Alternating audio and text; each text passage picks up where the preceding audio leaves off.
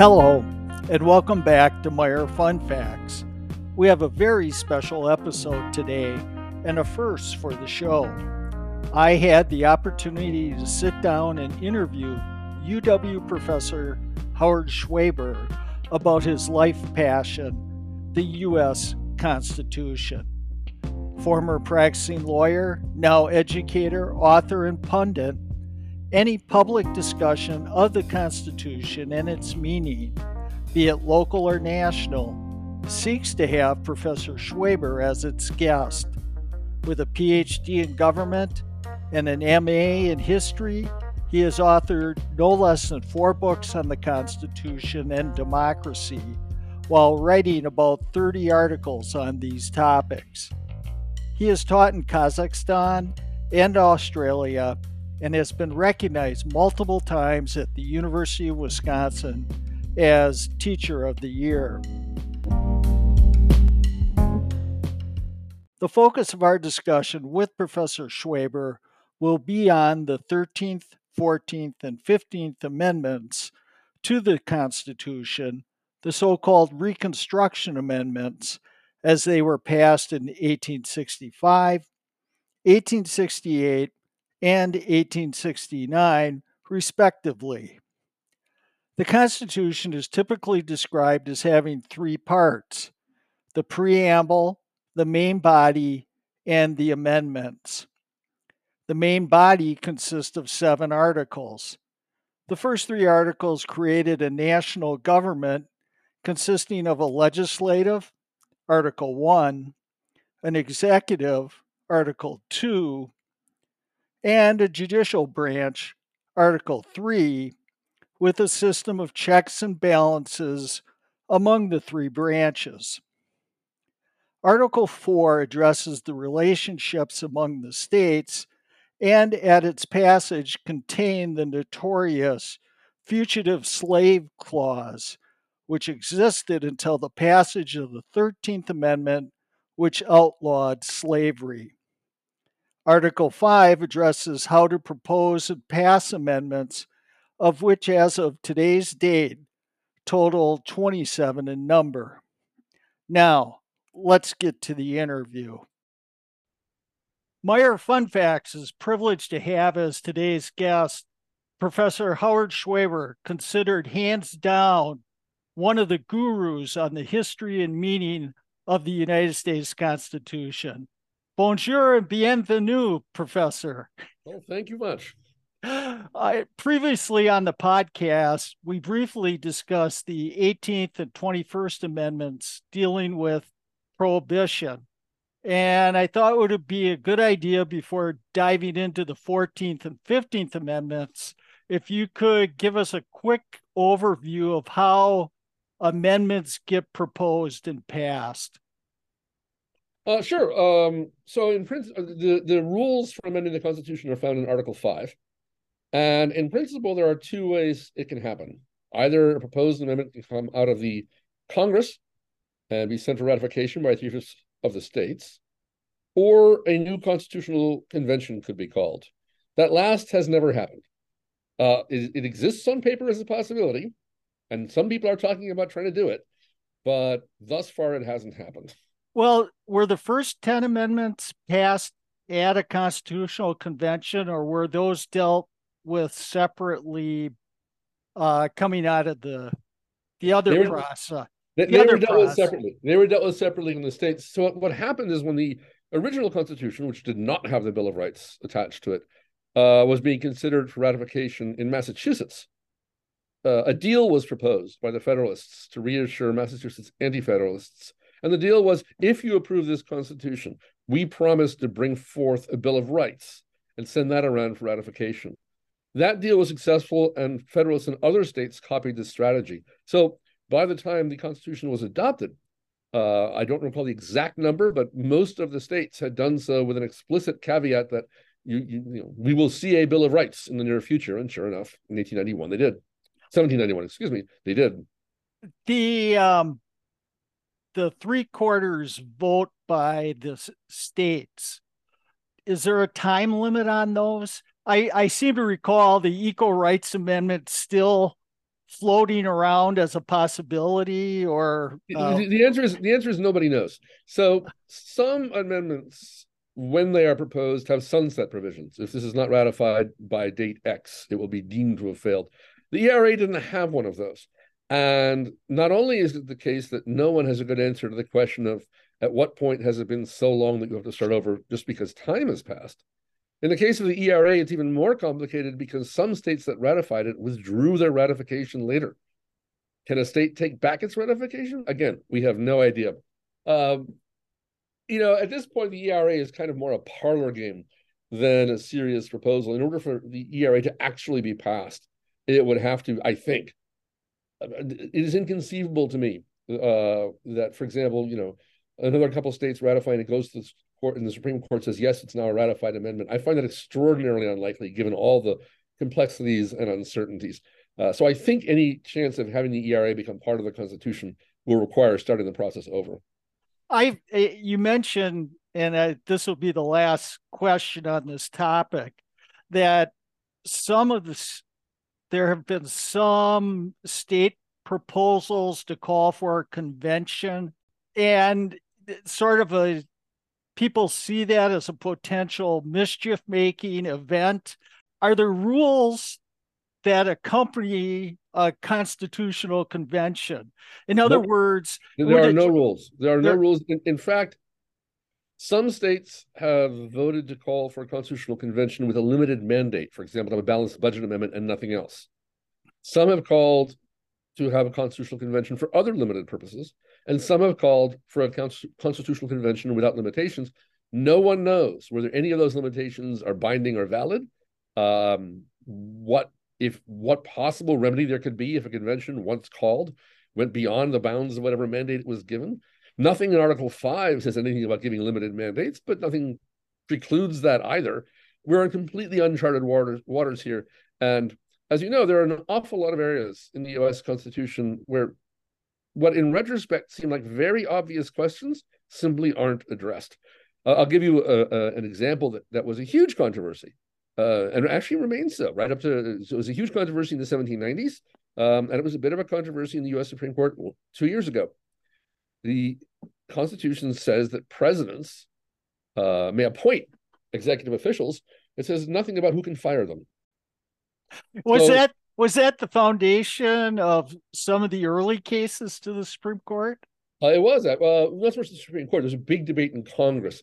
That issue comes to the Supreme Court in the Jacksonian era, but for I mean, so you can imagine an argument that says a new president is elected, he's required to keep the entire cabinet his pre, his predecessor from a different party perhaps had appointed, and he's stuck with what Donald Trump likes to call a deep state uh, that opposes his interests. Well, that doesn't seem plausible. You can imagine that uh, there's a whole complicated set of rules about this. We distinguish between what are called inferior officers and major officers. Um, there's a if if if the law is as is the case in for some appointments, an appointment must be ratified by the Senate. So, say Secretary of State, for example, does that does that mean that firing the Secretary of State also requires agreement by the Senate? all of these questions, uh, uh, Madison, James Madison himself in the first Congress admitted it was an oversight. Basically, we just forgot to think of this question. Um, we have rules for starting a war, but not ending them. We have rules for entering a treaty, but not not c- canceling them. The Constitution leaves all kinds of sort of. If there are two halves to a process, there are numerous instances where one is specified and the other is just left blank. Interesting. Now, let's zero in on the 14th and 15th Amendments, which are commonly referred to as the Reconstruction Amendments. Generally, how did those amendments come about and what do they provide for? Sure. More properly, we should talk about the 13th, 14th, and 15th, uh, all of which were adopted in a few years after the Civil War. In general terms, all three amendments had the function of dramatically strengthening the federal government in order to prevent the South from slipping back into its antebellum ways. That's that's that was the context. Uh, there's a great deal of strong arming involved in getting those amendments ratified. The 14th Amendment, which is the most important by far, is ratified by a Congress that had no Southern representation And then Southern states weren't allowed to send people to Congress until they agreed to ratify the 14th Amendment. So it was effectively a gun to the head ratification process, which is extraordinary given how important this amendment has been to reflect on the fact that the manner of its adoption um, is really pretty sketchy. You mean uh, the 13th was passed 1865, and that prohibited slavery, correct? Right, and there were and there were certainly no Southern representatives in Congress in 1865. And how did the Southern states respond to the passage of the 13th?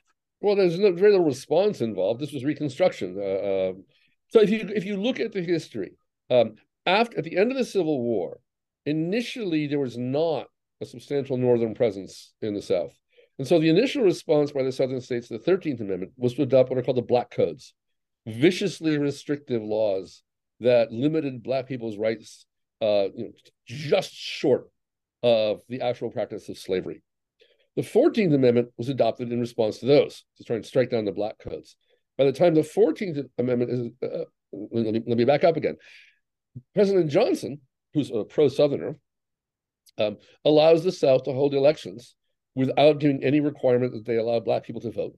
So all white conventions are held and all white legislatures are elected uh, that then apply, uh, adopt these Black codes. Subsequently, congressional reconstruction begins. Forcibly, the southern states are forced to allow Black people to vote, and now, suddenly, unsurprisingly, very, very different legislatures are elected, and it's the first time until the 19, late 1960s. There's a long gap, uh, but this is the one moment when there's extensive Black participation in Southern voting and office holding. Um, and Republican governments are elected in various states. In 1876, Reconstruction effectively ends. The North simply is, is no longer interested, for a variety of reasons, in trying to reconstruct Southern society. Uh, the South, the, the, basic deal in, in, in the, 18, the 1876 bargain is that local authorities and Democrats will be allowed to dominate the South and maintain white supremacy and the rule of traditional elites the National Republican Party will focus on controlling the national government and focus on business uh, and banking. Um, and this has to do with both the, the shifting preferences of the parties and the, the, the, political deal that was made. But going back to the 14th, in 1868, the 14th Amendment is the big, um, uh, the big major assertion of federal authority to insist that the South must respect rights. And from there, it becomes the basis for most of the rights nearly all of them that we recognize today, one way or Is another. The 14th the longest amendment that we have? I never even thought about that. Uh, it's not particularly long. It's four paragraphs, uh, five, excuse me, five paragraphs. I don't know the answer to that question. Okay. I don't think so. Uh, I think the 25th is quite long, for example, which has to do with succession uh, and the problem of what to do with an incapacitated president. Now, the 14th um, established citizenship a concept called equal protection, which I don't believe shows up anywhere else. That's correct. And, there, there was and, no. So, so let, let, me let me put it in broad terms. Um, these are things people have a hard time sometimes getting their heads around. None of the rights in the Bill of Rights applied against the states at all until the 14th Amendment. In fact, none of the rights in the Bill of Rights applied against the states until starting the 1920s.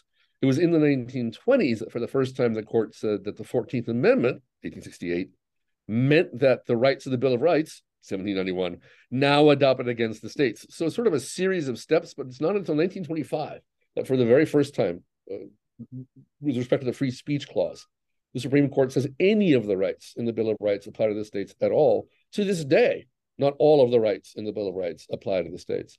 So the 14th Amendment establishes birthright citizenship. Anyone born in the United States is a citizen of the United States in the state in which they reside, and that's clearly terribly important. It establishes some set of rights of national citizenship, although what these are is not entirely clear. And the question of what else it did was very contested. In the 1870s and 80s, what else did the 14th Amendment do? Did it mean that Southern states, well, all states, but again, the focus was on Southern states, were required to recognize rights like free speech for Black people? And the answer is no. In a series of cases, the US Supreme Court said the 14th Amendment doesn't require states, any states, to, res- to respect any rights in particular, except those federal national rights, which are things like the ability to go to federal court or to get a passport. Um, the ability to go into federal court is not trivial. That was, that was what Dred Scott was initially about. So I, I don't mean to suggest that there was nothing going on here. But in terms of any of the rights we think of, let's start again with free speech, which is the easiest one. That did not apply to the states even after the 14th Amendment, not until the 1920s. It is the case that the 14th Amendment introduced two, well, three actual, three actually really broadly framed clauses, the meaning of which left everybody wondering. One was the Privileges and Immunities Clause. It said no state shall deny the privileges and immunities of citizenship. That could have been understood. Some people argued it should be understood to mean that all Americans have certain rights and states have to respect them. That's not how the court read them.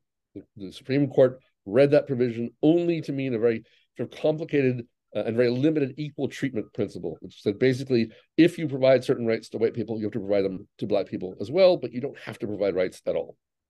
The second really broad clause was the due process clause. No person shall be deprived of life, liberty, or property except by due process of law. Starting in about the 1880s and 90s, that one was given a lot of substantive, substantive meaning, but not in respect to restoring racial equality in the South or anything like that, rather in terms of protecting the economic rights of businesses. This is what comes to be known as substantive due process. And so, ironically, uh, the giant constitutional instrument that was created to establish universal rights, uh, primarily for poor people and, and minorities, had its first real effect in protecting economic rights uh, to prevent things like labor unions. And then the last one is the Equal Protection Clause. And as you correctly said, there is no Equal Protection Clause anywhere else in the Constitution. This was a brand new concept. And it took some time for courts to start parsing out what it might mean. But realistically, we can say two things. First, the, four, the 14th Amendment is the piece of the Constitution that means that there are rights that states have to respect. And second, it didn't start doing that until the 20th century. Both, all three of these amendments have a clause that does not appear, it, to my knowledge, in any other amendment, which right. basically says, as I understand it, Congress can pass any laws to enforce this amendment. There's appropriate legislation. And why was that included and what's the practical effect of that?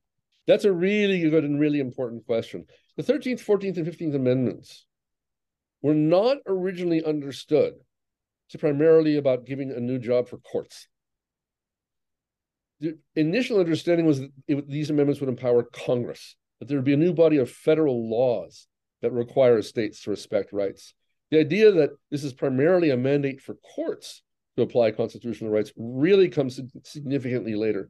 Those authorization clauses, it's the fifth clause of the 14th Amendment, it's the second clause of the 13th, providing Congress with the authority to uh, uh, enact appropriate legislation, were thought of as the equivalent of what's called the necessary and proper clause in Article 1, Section 8.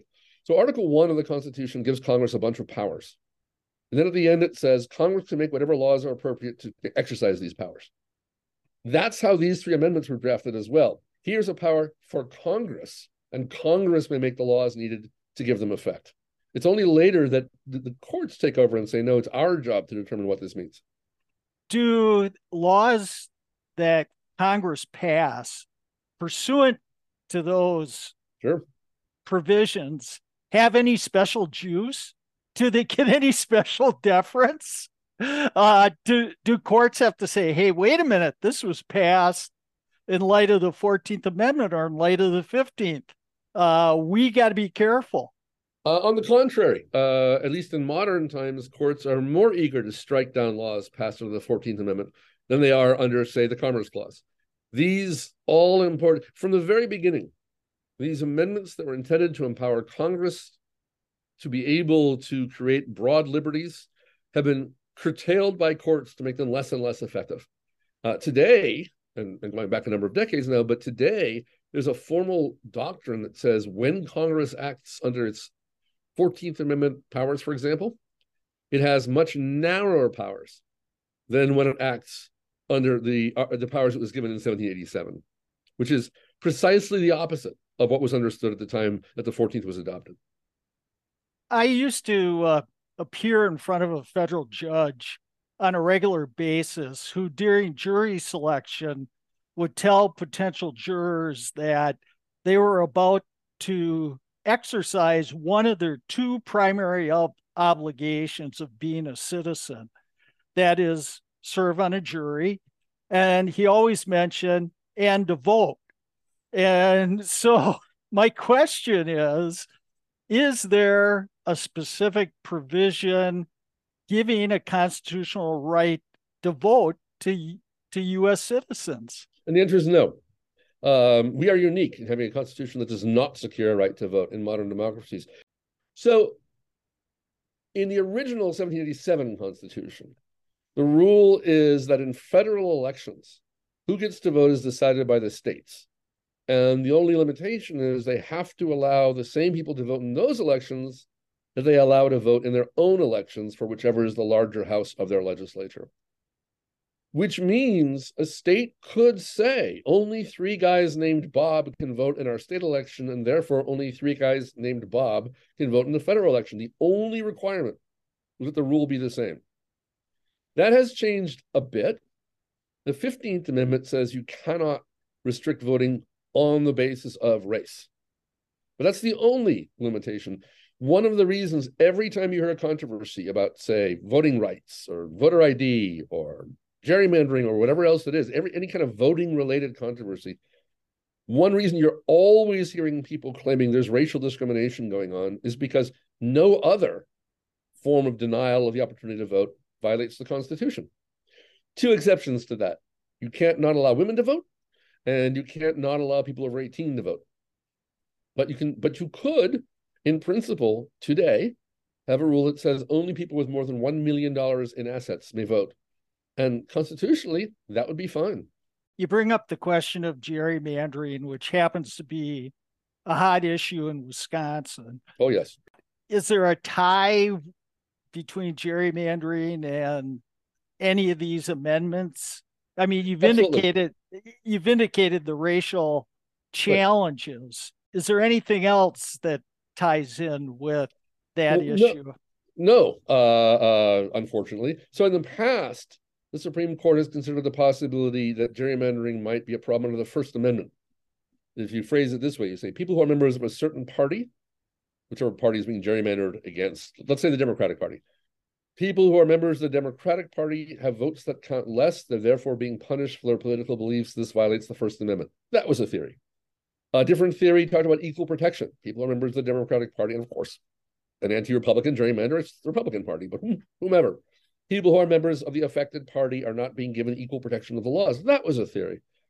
Quite recently, the US Supreme Court declared that no, the Constitution says nothing about political gerrymandering at all, only about racial gerrymandering. You have to go back, or one should go back. The 15th Amendment says you cannot discriminate in the right to vote on the basis of race. For a long time, that was done anyway with things like literacy tests that had grandfather clauses and other racially restrictive mechanisms. When the Voting Rights Act is adopted under the 14th Amendment, that's Congress exercising that authority it was given to do what the Supreme Court did not do. Those things are outlawed. So then what arrive are what are called second generation barriers.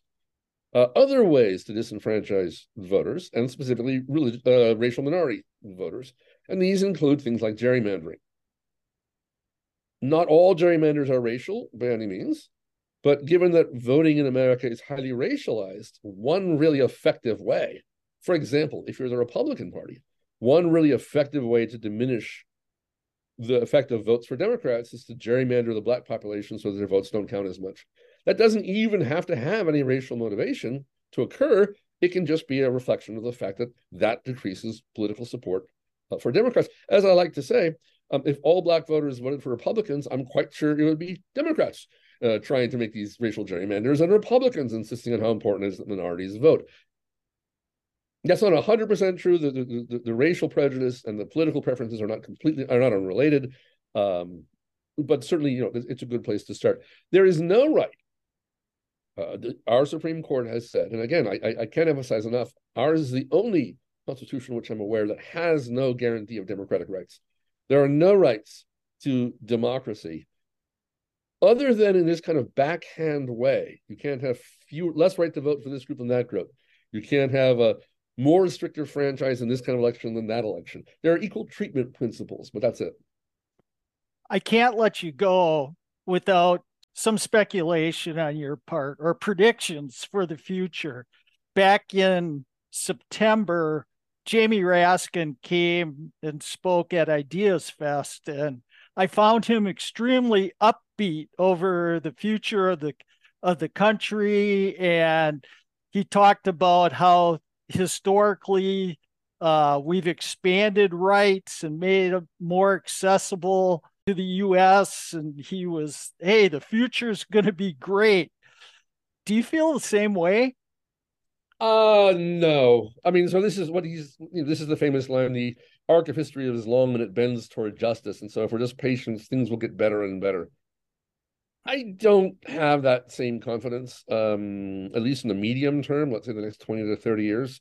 I'm not going to try and predict centuries, but in the next generation, it seems to me that the trends point toward an increasing separation where more and more what rights people have will depend on what state they're in, going back to the kind of pre 14th Amendment version of federalism where national rights are weaker and weaker, um, and, and partly because of the courts, uh, such that such that in some states, you know, there will be drastic narrowing of rights we've come to take for granted, not just rights like abortion, but any number of different areas of rights or, or the meaning of equal protection, whereas in other states, something much broader the Dobbs decision has obviously caused a lot of people to be concerned.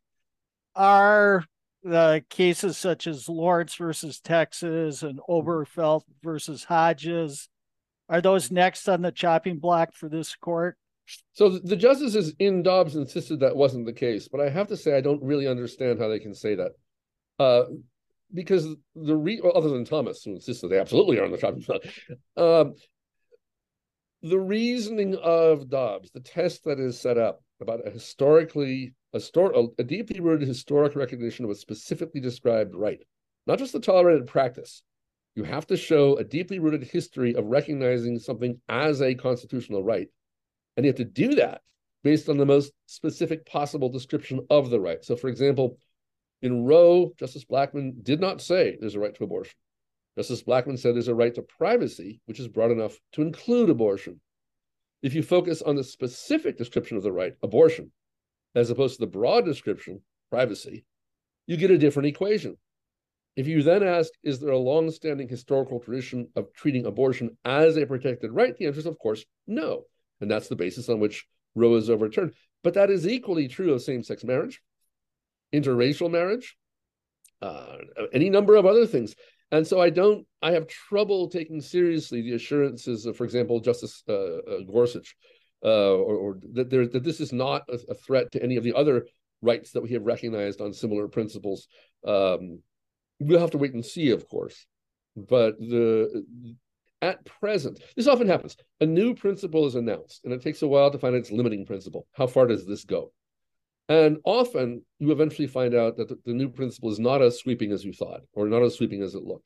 We haven't heard that yet. At the moment, the, what we have in Dobbs is a very sweeping principle, which, if applied with any kind of consistency, would mean striking down a lot of previously recognized constitutional rights. Professor Schweber, thanks so much for your time. It's been informative as always, and I wish you the best on your retirement, right? Absolutely. Thank you very much. It was a pleasure to be here. Take care. Bye bye. No podcast would be complete without some discussion of a couple of Meyer fun facts. And sure enough, we have two here, this time with no caveats as to accuracy. First, if you look close at Article 5, the provision which governs the proposing and passing of amendments, it contains a specific provision that prohibits any state from being deprived of its number of senators without its consent. So, no matter how small Wyoming or Idaho become relative to the other states, they get to keep their two senators, even if all the other states want to reduce that number and attempt to do so by amending the Constitution. Second, the dichotomy between the right to vote and the right to jury trial is shockingly stark. While there is no mention in the Constitution of a right to vote, the right to jury trial is explicitly articulated and specifically provided for no less than three separate times. It first appears in Article 3, Section 2 of the main body, which provides, in pertinent part, the trial of all crimes, except in cases of impeachment, shall be by jury. It then appears once again in the Sixth Amendment, which provides in all criminal prosecutions, the accused shall enjoy the right to a speedy and public trial by an impartial jury of the state wherein the crime shall have been committed.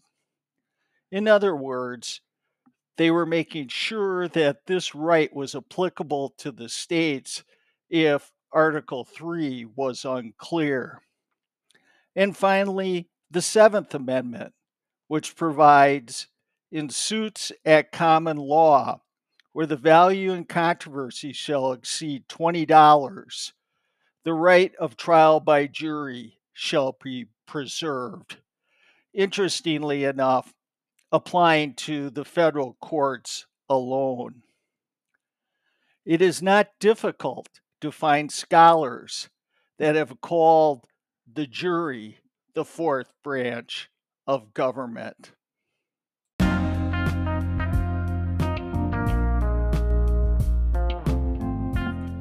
That concludes episode three of season two of Meyer Fun Facts.